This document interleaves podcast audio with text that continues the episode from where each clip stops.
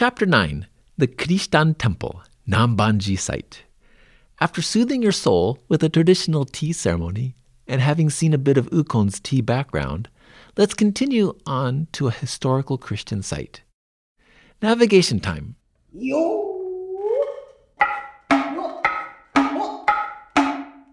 From Gyokusen Garden, return to the Kenrokuen Shita intersection.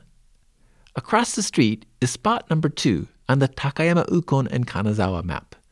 Here you will find a signboard marking the site of a Kirishitan residence.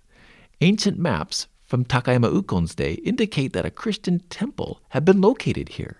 Today, nothing remains of the church, but the maps are historical proof of the Christian presence in Kanazawa. Such Christian houses of worship were commonly called Nanbanji or Nanbandera, with Nanban meaning southern barbarian and ji or dera, a temple. Apparently, Europeans seemed so foreign to the locals as to be considered barbarians. The place where the European missionaries and the local Christians gathered for religious services were thus described as the temple of the southern barbarians, Nambanji.